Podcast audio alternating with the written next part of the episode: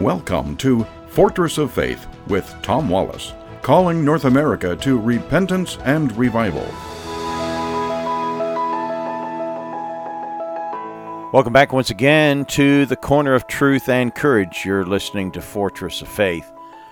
Today, I'm just going to introduce some thoughts to you. I want to talk to you about the key to bring healing. It's a forgotten key. We've misplaced this thing. If we would recognize it and use it, I honestly believe it will bring healing to our nation. And then this isn't hyperbole in any way. I mean, I'm, I'm telling you something, I really believe this to be true. It's a biblical principle, and it's a key that's been lost.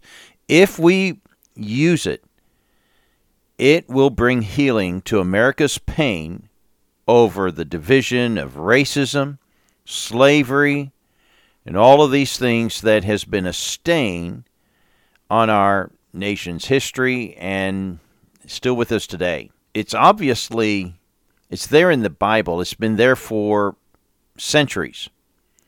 And some preachers of yesteryear discovered it and used it. And these were candidates. They were actually black preachers here in America. I'll talk about them uh, probably in tomorrow's broadcast. And they preached these truths, the secret, this key and it brought healing to those who were victims of slavery. And they didn't live their life as as victims. They overcame it.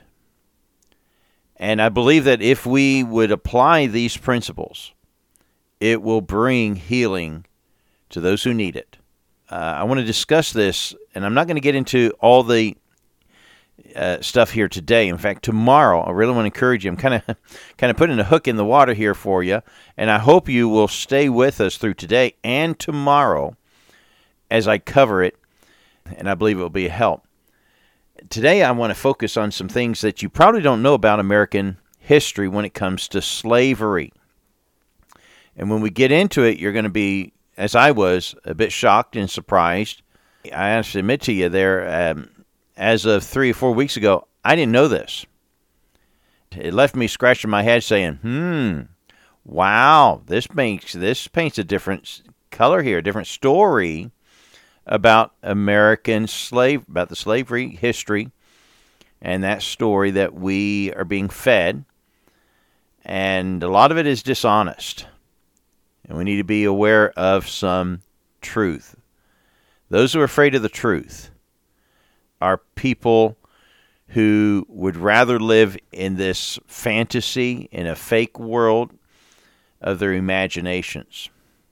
And they don't want the facts to interrupt that. Today we're going to interrupt that with some facts, okay? But before I get into that, let me just share a couple of things with you. You might have heard on Facebook, announced it this uh, just last night. Uh, we had a, as a family, a very challenging ordeal. Um, I almost lost my father. He's 81 years uh, of age, and we know his time left here on Earth is is short. I mean, in my opinion, I, Dad's living on borrowed time already. But last uh, about a week ago, Tuesday, Wednesday of last week, it was very grave. He had bleeding, internal bleeding. It was in his head. He went into a comatose state. They airlifted him to a into a major hospital. You know, so our family was in a very grave situation all through this week, and many prayed. Uh, thousands have been praying for my dad, and um, and and I'm here to say, a miracle occurred. It really did. For him to be alive today is nothing short of a miracle. And so I want to give God the glory, give praise to the Lord. Today I was able to feed him his first solid foods that uh, he's had in over 10 days. He's sitting in a chair, he's in his right mind. He's got a long road of recovery when it comes to phys- physical therapy, some things like that. But uh, praise the Lord, he he can talk, and he is with us here today, and I'm so thankful for that. What was interesting, my my my brother was with him Sunday night, and uh, he, he told my, my, my brother to uh, to I guess he thought he was in church, and, and he told uh, to, he told Tim to go get it, uh, get his guitar and, and lead in the singing. And so Tim said, "Well, Dad, I can't. I don't have my guitar with me." And uh, and he said, "Well, that well, that's a poor show, isn't it?" There. And uh, anyhow, then he just broke into preaching. Now you need to know my dad. My dad has been a missionary for 49 years. Uh, overseas in church planning, and God's used him in a great, great way through the years. And but uh, my brother said, man, he preached for about 10 minutes. He gave a clear gospel presentation. If anyone had been there and heard it, they would have gotten saved. But uh, anyhow, I give praise to God for my dad's uh, recovery and appreciate your prayers and thoughts about for our family. Secondly, I'd like to say this. I've been needing to start start a our fundraising campaign. Uh, we didn't reach our goal anywhere near our goal last spring and so um, uh, this summer we're having to put out the, an appeal. And I meant to start that a couple of weeks ago. Well, we had the great news of my grandson being born and all that there, so we delayed that. Then the incident with my dad, and so uh, our accounts are really in that dire situation here this summer. Summer is usually a drop in our donations already, and so we really need some help. And, uh, and if we can pick up ten grand, ten thousand dollars as a uh, a weekly goal here for this week goal. We need to get this started. And so, would you consider helping our radio ministry to help us speak the truth against the lies that's coming from the media and from the left about um, uh, things uh, that, that our nation is facing? Our uh, Christianity is being assaulted, and we need to stand for truth. And this radio program cuts into those political issues there against the false lies that are being labeled uh, against uh, uh, Christian truth and against Christian doctrine and against our faith. And uh, we need to stand up for these things, and we need to be encouraged as uh, Christians to be to have courage. So we're a program that gives you the courage to take a stand, to be the salt and light that you ought to be in your community. We speak against the lies of Islam that is growing. We believe that is a an enemy that is capable of destroying our nation from within if we do not correct our ways and do not stand against these things. And a number of other things we speak against, but ultimately, the real solution that uh, that our country needs is revival. We need to return back to God, repent of our uh, sinful wickedness, and become once again a nation of righteousness. But how will we uh, how will we have revival? It begins with repentance. And so this program is calling America back to repentance and Christians to stand, to have courage and to be salt and light in their community. But we need your help to do that. And many of you we hear from you often of how our ministry is a blessing uh, to hundreds and maybe even thousands of you that are listening on a daily, daily basis. We're on 80 plus stations across uh, the nation, and many people listen to us online. But we need your help uh, this week.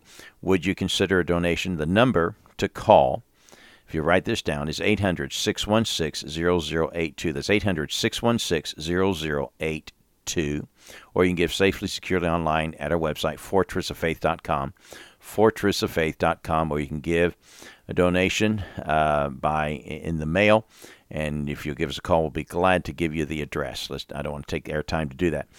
All right, here's some things you don't know. You probably don't know about slavery. The year 1619. Now, you've heard about the 1619 project that's being taught and, and, and so on there.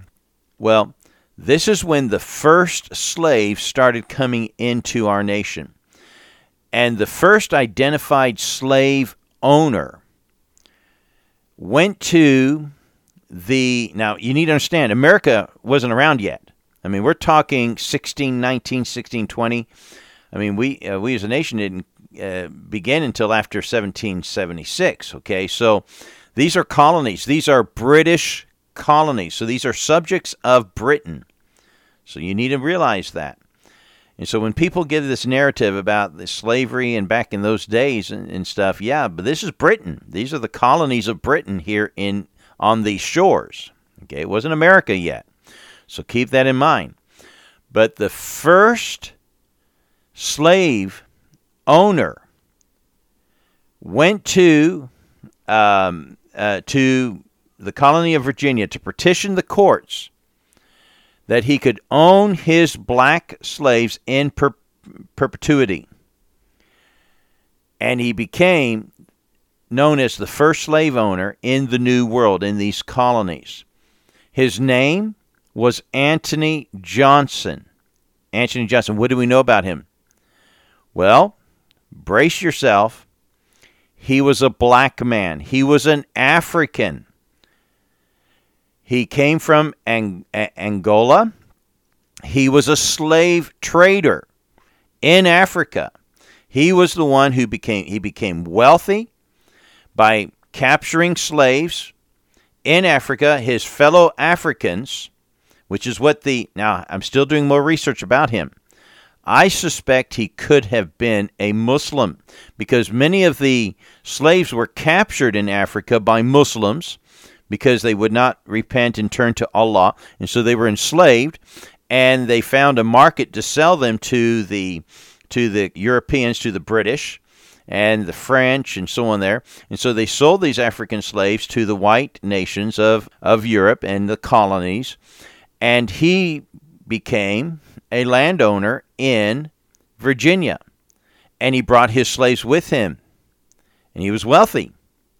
And he went to the courts to to have a law passed so that he could remain the owner of his black slaves in perpetuity.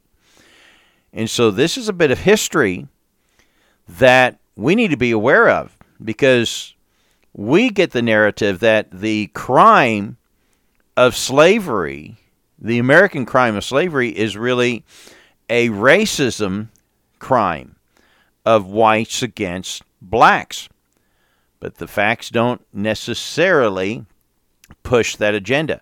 Carter Woodson, who's a black historian, Looking into the census data of the 1800s, reported in his research that free black men, there was a great number of them, free blacks, who owned black slaves. And according to the 1800s data from the census, 43% of the slave owners in South Carolina were black men. Same thing for Louisiana. 43% were black uh, of the slave owners were black, free black men who owned black slaves. 26% in Mississippi, 25% in Alabama, and 20% in Georgia. Isn't that interesting? According to the 1860 census data, begin this was near the beginning of the Civil War here in this country. Only eight percent of Americans owned slaves. We almost you know got this idea that just about everyone owned slaves, especially in the South. No, that's not true. Only eight percent of Americans owned slaves. And so the the narrative that we're being fed about racism, two things that really are not quite true. It's not always bl- white uh, crimes against black and when it comes to slavery. It was blacks owning blacks. Again, 43% of the slave owners in South Carolina and Louisiana were black, free black men. And so there's more to this story than than what we've been told.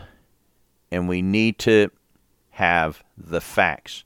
Join us tomorrow and we'll get into the key that will bring healing to all the pain of the slavery and racism issues that has plagued America for so many years. That's going to be it for today. Join us again tomorrow at the Corner of Truth and Courage. God bless you.